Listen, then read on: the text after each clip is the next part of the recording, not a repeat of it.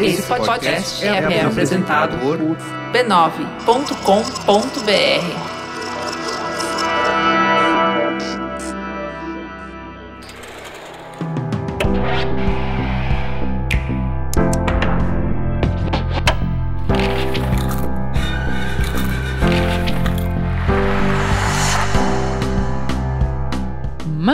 Mamileiros e mamiletes, sejam bem-vindos ao Mamilos Cultura, o nosso espaço de reflexões a partir de produções culturais.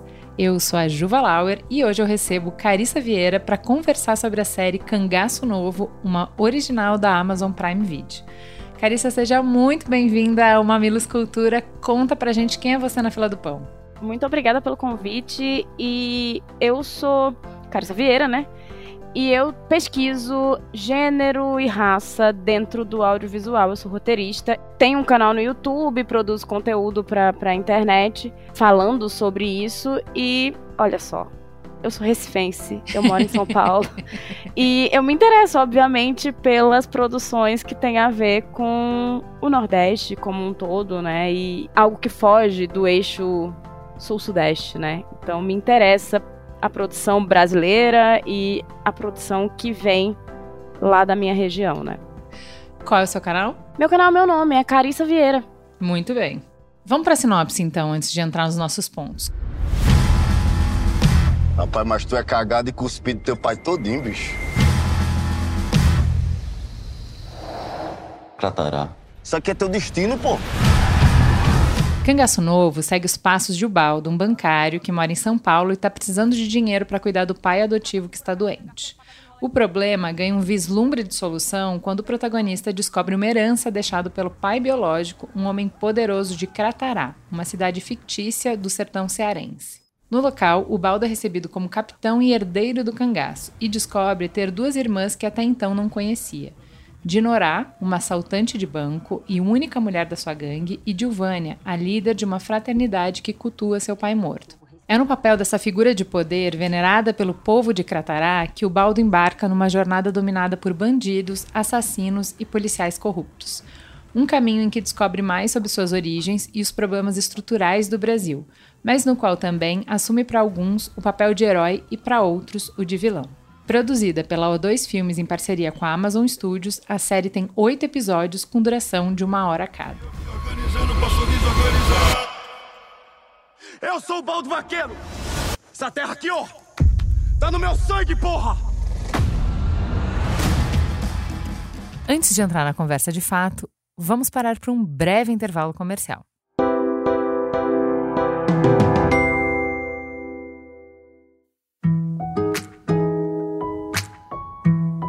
Cinco anos transformamos o nosso sonho em projeto. O Mamilos virou também uma empresa. Com essa escolha vieram uma sucessão de desafios. Como que desenha produto casando o que a gente acredita e o que o mercado quer? Quanto que a gente cobra? Como vender? Como encontrar as pessoas certas para tirar os sonhos do papel? Como capacitar e motivar essas pessoas? Qual o melhor regime tributário? Como é que a gente planeja fluxo de caixa? Nossa, Juliana, só de ouvir isso tudo volta, sabe o quê? A minha dor de cabeça, porque empreender é isso, né? Uma garantia que você tem é ter dor de cabeça. Oh, mas na busca pelos seus sonhos, essa jornada não precisa ser dolorida. O importante é se sentir bem fazendo o que você gosta. Dorflex Uno age em minutos no combate à dor de cabeça e enxaqueca. Concentra no que é importante, vá em frente e deixe a dor com Dorflex. Conheça a linha de produtos em dorflex.com.br. Dorflex Uno é analgésico e antitérmico, dipirona monoidratada. Se persistirem os sintomas, o médico deve ser consultado.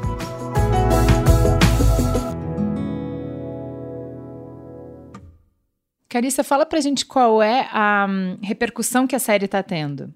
Então, né, logo na semana de estreia, ela ficou entre as séries mais assistidas, não só no Brasil, mas em dezenas de países, e muitos desses países sendo parte do continente africano. E eu acho que tem uma razão de ser, né? Quando a gente vê esses produtos audiovisuais que fazem muito sucesso em determinados lugares, e assim, a série é um sucesso em muitos lugares, mas assim, são muitos países africanos que se interessaram pela narrativa de Cangaço Novo. vale lembrar também que muitos países do continente africano falam português. E já tem isso. É uma série que é povoada de pessoas não brancas. Então, você tem também uma realidade de sertão, que alguns países do continente africano não vão ter uma realidade do sertão, mas vão ter uma realidade mais parecida. É mais fácil assistir, é uhum. mais fácil se conectar e se identificar, dependendo do lugar, porque é isso. A África é um continente enorme com países diferentes, né? Mas, assim, tem como ter uma identificação ali. Então, eu acho que é uma série que funciona para vários lugares, sabe? É muito bom e, e só eu ouvi várias pessoas que desistiram depois do primeiro e segundo episódio por conta da violência, uma, uma série que te demanda, né? É, eu diria para quem desistiu, volta que vale a pena. Eu consegui me conectar mesmo com a série depois do quarto episódio. Então, assim, a gente já tá cansado, a gente já tá estressado. Chega no final do dia, no seu tempo livre, o que você não quer é ver gente humilde sendo escrotizada. Você não quer gente mais vulnerável sofrendo violência. Então, não é uma série que é fácil e gostosinha para relaxar, mas vale a pena, vale o esforço. Sim, sem dúvida. Carissa, vamos começar. A representação de Nordeste, a representação de Sertão, tá boa? O sotaque tá bom? É, os atores estão bons? Como tá? Primeiro, né, eu não sou do sertão, mas eu conheço o sertão, não apenas o sertão pernambucano, mas o sertão cearense, o sertão da Bahia, o sertão de Alagoas. Eu já fui para vários lugares lá e eu sempre convivi com muitas pessoas também do sertão. E assim, gente, tão bom ver gente falando de um jeito mais realista, ao invés daquele sotaque forçado que não representa nenhum dos estados, sabe, do Nordeste. Então, eu gosto, sim, principalmente porque, apesar de ainda, né, é, existe essa coisa de muito se representa o Nordeste através dessa ótica de sertão, mas eu acho que é um sertão um pouco diferenciado do que a gente costuma ver por aí. É um sertão que, por mais que alguns achem que parou no tempo, é um lugar com muita dificuldade, né? Que a gente não vai encontrar necessariamente é, algumas das dificuldades que existem ali nas capitais ou vai encontrar de uma maneira diferenciada. Uhum. Mas, assim, é um sertão que a gente está vendo que as pessoas não estão ali, sabe, sem acesso à internet, sem acesso a carros, sem acesso à informação, porque eu acho que ainda se tem essa ideia de que o sertão é um lugar que parou no tempo. Uhum, e que nada uhum. acontece ali. E na verdade acontece muita coisa. E se tivesse mais investimento, aconteceria muito mais, né? E eu até gosto que a série fala um pouco sobre isso de uma maneira, eu não diria exatamente descarada, mas talvez seja. Mas eu acho que não é o ponto central mas ao mesmo tempo tá ali como plano de fundo para tudo que acontece, sabe? A questão política, a questão de que tem muita gente que não quer que o local se desenvolva, porque isso é economicamente e politicamente viável. Então, eu fiquei bem satisfeita de ver atores nordestinos com sotaques que fazem sentido, sabe? Falando, porque nem sempre é, as pessoas falam do mesmo jeito que se fala no Sudeste. Não só é uma questão de sotaque, mas é questão do que se fala também.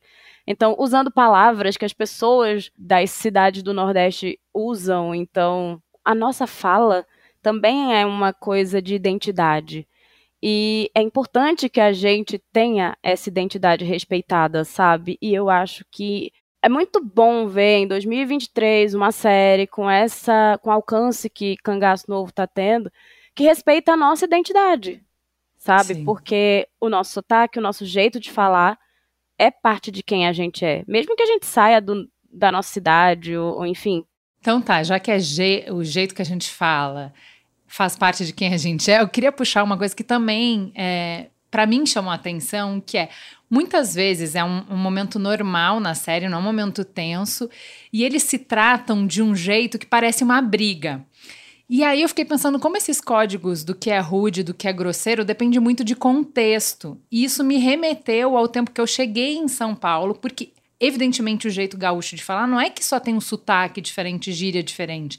É um jeito de se comunicar diferente do paulista, que é mais direto, por exemplo.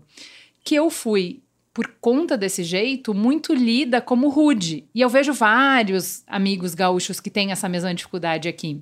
E eu acho que a cena que, que me, me lembra muito esse período, assim, óbvio que eu ainda tenho dificuldades, né? Mas era pior no início. É, tem um, um holandês no Ted Lasso, que é o Ian Mas, que ele tem exatamente esse descolamento. Ele fala de um jeito, ele não tá querendo ser agressivo, ele tá, para ele é óbvio que ele tá falando e claramente no contexto diferente de da onde ele vem, soa muito estranho, soa péssimo, parece que ele é insensível, parece que ele, ele não se toca, que ele não lê o ambiente. E assim, ele só tá estranho porque ele não tá no ambiente dele, porque em outro ambiente aquilo ali super faria sentido. E aí eu te pergunto se para você bateu também isso, essa coisa do jeito que eles estão o tempo inteiro falando palavrão, que é agressivo. Eu tenho um amigo cearense, que o bullying cearense é outro nível de bullying, né? É, é uma forma de existir no mundo. Como que isso bateu para você?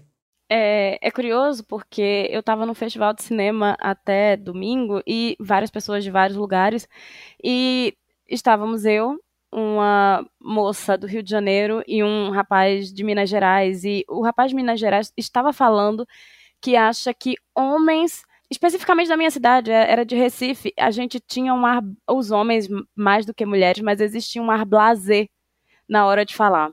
Já a carioca estava dizendo que não achava, achava que a gente era direto e que assim, a gente é, tinha essa coisa do bullying, sabe? De falar e que o carioca se identificava no uhum, nível uhum. de, de, de, na hora de conversar com recifense. Mas sendo alguém que mora em São Paulo e que vê a série, assim, eu acho que tem muito isso. E principalmente quando a gente pega essa coisa do sertão mesmo, né? Porque existe uma dureza que a vida traz. Né? E existe um, é uma característica, mas as pessoas não estão sendo bravas ou agressivas, e aí eu acho meio complicado, tá, complexo, são coisas distintas, mas enfim, acho que é um pouco das duas coisas, porque a gente sai do nosso lugar, a gente tem a nossa forma de existir, e aí as pessoas elas acham que, peraí, você está é, fazendo alguma piada que eu não entendi, ou você está sendo mais agressiva, e, e eu acho que no Brasil tem muito isso, né? São Paulo é a capital onde todas as pessoas estão, e aí se tem essa ideia de centralidade. Uhum. De que é a forma como todas as outras pessoas de todos os lugares deveriam existir.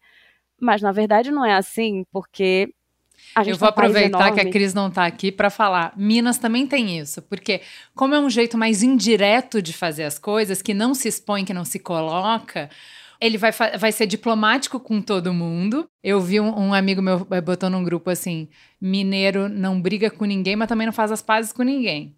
Né? Eu achei maravilhoso, porque é isso, assim. E aí você vai sempre parecer que você tá gritando, sempre parecer que você tá sendo grosseiro, porque a régua não existe um, um, um metro de Sim. jeito de falar, entendeu? E aí você vai ser grosseiro em relação a quê? Você é direto em relação a quê? Isso. Entendeu? Então o, gario, o carioca né? é o carioca é esculachado. E aí o, o recifense vai, vai lá dar porrada e ele não, não acha que tá dando porrada, porque a porrada é em relação a quê? Né? O gaúcho não acha que ele tá sendo direto, é direto em relação a quê? Eu sempre falo do, para mim o ponto que mostra essa diferença em relação a São Paulo é o então. Porque o paulista tem que fazer tanto preâmbulo que ele usa muito então, que é a hora que ele vai de fato entrar na conversa. Então eu te liguei para falar de outra coisa, mas eu tenho que dar um preâmbulo, porque isso é o jeito educado, civilizado de fazer as coisas, entendeu? Mas é isso, né? Civilizado a partir de que lógica? Maravilhoso. Já que nada, tá contra fal... nada contra São Paulo, né? Nada inclusive, contra. aqui. Inclusive, tenho filhos que são, marido que são, adoro. Inclusive, eu vou ficar. Porém, tem isso aí, tem essa dificuldade já que a gente está falando de palavras, óbvio que eu preciso trazer essa questão que a Dilvânia traz lindamente, que é de quantas palavras a gente precisa para se comunicar. Porque, assim, uma das cenas que mais me, me pegou na série, que né, me arrebatou, foi a cena que a Dilvânia vai lá é, resgatar a Dinorá do abismo que ela tá sem uma única palavra. Eu acho um escândalo aquilo ali. Quanto menos ela fala, mais ela entrega um mundo inteiro de significados. Quanto do que a gente fala não está em palavras? É, e, e aí, ainda pegando carona nisso, eu tenho prestado muita atenção, por conta da terapia também, no como a gente, em geral, é muito focado, eu acho, na palavra, só que assim, ao nível de que a gente não se escuta e não uhum. escuta o outro. Uhum. Então eu acho que olhar para a Dilvânia é pensar nos nossos silêncios também e o quanto o silêncio ele é capaz de falar. Existem os gestos, existe as no... existem as nossas ações, mas também existem os silêncios e eu acho que a série em muitos momentos ela fala muito nos silêncios, sabe? E eu acho que a gente, às vezes, deveria aprender um pouco com isso, porque a gente está nesse mundo tão acelerado, de todo mundo falando e falando muito rápido. Eu falo muito rápido. É, e ninguém escuta ninguém, ninguém escuta nada, e todo mundo vai seguindo nessa gritaria caótica constante, sabe? Exatamente. E assim, já que é para quebrar o silêncio, vamos quebrar grandiosamente. Eu tô muito apaixonada, não paro de escutar a trilha sonora. Eu levei cada susto, mulher, quando entrava a música, porque não é que tem o tempo inteiro música. Quando entrava a música, eu falava, não é possível. Nossa, essa música foi feita pra estar tá aqui. Uhum. Quando entrou Milton Nascimento, eu falei, eles não vão botar essa música. Não é possível. Eu arrepiei toda, eu falei, cara, porque não é óbvio, ele não é dali, ele, entendeu? É. E eu achei que coube perfeito, então eu fiquei muito encantada. Eu, eu amei a trilha sonora. É, foi até um comentário que eu fiz, eu não assisti a série só, e eu tava comentando isso. Meu Deus, olha essa, essa trilha. E além de tudo, é, em geral, muito cheia de ritmos e sons diferentes, né? Estilos diferentes, e que tudo combina com o que tá ali. Inclusive, assim, muita coisa da região mesmo, só que sem se prender única exclusivamente tem Erasmo Carlos, sabe, no Sim, meio da não, trilha. Não, gente, tá muito bonito, tá? Nossa senhora. Ai, gente, eu tenho muita coisa para falar ainda, mas não, não vai dar, não vai estar tá dando para falar. Eu vou só trazer o personagem principal, porque até agora o Baldo, né? O que Baldo. tem um a ver. Não falemos nada dele, eu tô muito apaixonada por essas mulheres, mas o Baldo legal. O que me trouxe do Baldo mais assim forte foi essa questão de o que, que significa ser filho do homem, porque o tempo inteiro é você fala igual seu pai, você é a cara do seu pai. E eu acho que eu perdi meu pai esse ano. E para mim acho que isso está muito presente. O que significa ser filho do homem, né? E às vezes nada, só que às vezes tudo. E eu acho que essa tensão do que, que significa está presente na história da humanidade de várias formas ao longo do tempo, porque a gente já tentou essa transferência de poder e de cultura transgeração em vários formatos. A gente tentou na monarquia, a gente tentou em empresa, a gente tenta no esporte. Como regra, é uma tragédia, né? Por quê? Porque na roleta russa da genética, não é porque o pai é super talentoso, ganhou genes excepcionais, que esse talento vai ser transmitido. Não é assim que acontece. Se você pensar no, no, Einstein, se você pensar nos melhores atores, no melhor velocista, no melhor estadista, no melhor empreendedor, cadê o filho desses caras? Eles não são tão brilhantes assim, entendeu? Para completar, na hora que a gente vai criar, entre aspas, os filhos, educar, na hora que a gente vai fazer essa construção um pouco caótica de transmitir valores, caráter, método, sei lá, nem sempre tudo é absorvido, nem sempre tudo é transmitido. Na verdade, na maior parte dos casos, não é. E aí eu acho que a gente já teve muitas oportunidades de ver que isso não dá certo, né? Basta um herdeiro incompetente sozinho para derrubar esse mito. E a gente já repetiu isso bilhões de vezes. O problema é que as exceções nos encantam e a gente fica só com o olho para isso, né? Então, pensa o seguinte, a filha da Marie Curie ganhou um Nobel. E aí você fala: "Ah, cara, é sobre isso, sabe?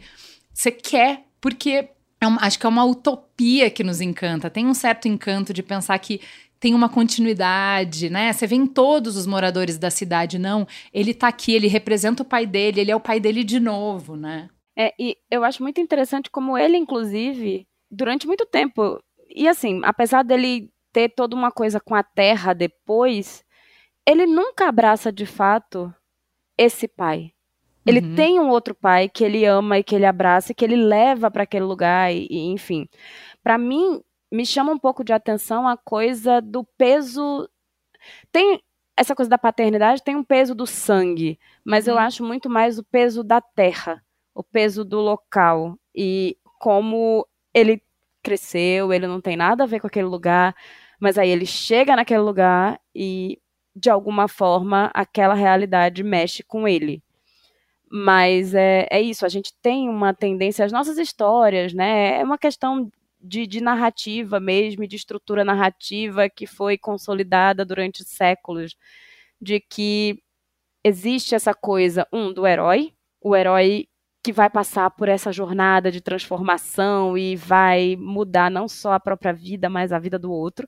E não deixa de ser uma jornada do herói, até com muitas nuances clássicas da jornada Exato, do herói. Exato, exatamente. Mas também a coisa desse ser, né, que tem ali aquele pai e que vai dar uma continuidade a essa história que apesar de muito sangue, muita dor, tem algo de imponente, né? A gente é, como sociedade, meio encantado com essas narrativas e eu acho que é uma coisa muito do que a gente já cresce sendo bombardeado. Essas são as narrativas interessantes, essas são as, as histórias que funcionam.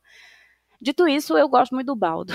Mas pensa bem, já não seria incrível se a gente tivesse uma continuação perfeita e, e virtuosa de crescimento e de acúmulo perpétuo de conhecimento e de virtudes? Sim. Né? Porque pensa bem, é, é, o filho é a versão é, melhorada do pai. Ele acumula tudo e, e vai para a décima potência. Tá ótimo, né? Sim, só que aí imagina o que fica de individualidade nessa, nessa lógica, sabe?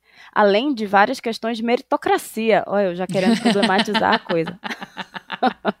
Carissa, a gente vai ter que terminar por aqui, porque é uma Escultura proposta ele ser mais curta. Eu queria muito fazer o paralelo de violência organizada, de como o Baldo vai lá para organizar o que pode e o que não pode para pôr limite. Que engraçado que é São Paulo que vai para lá para organizar, né?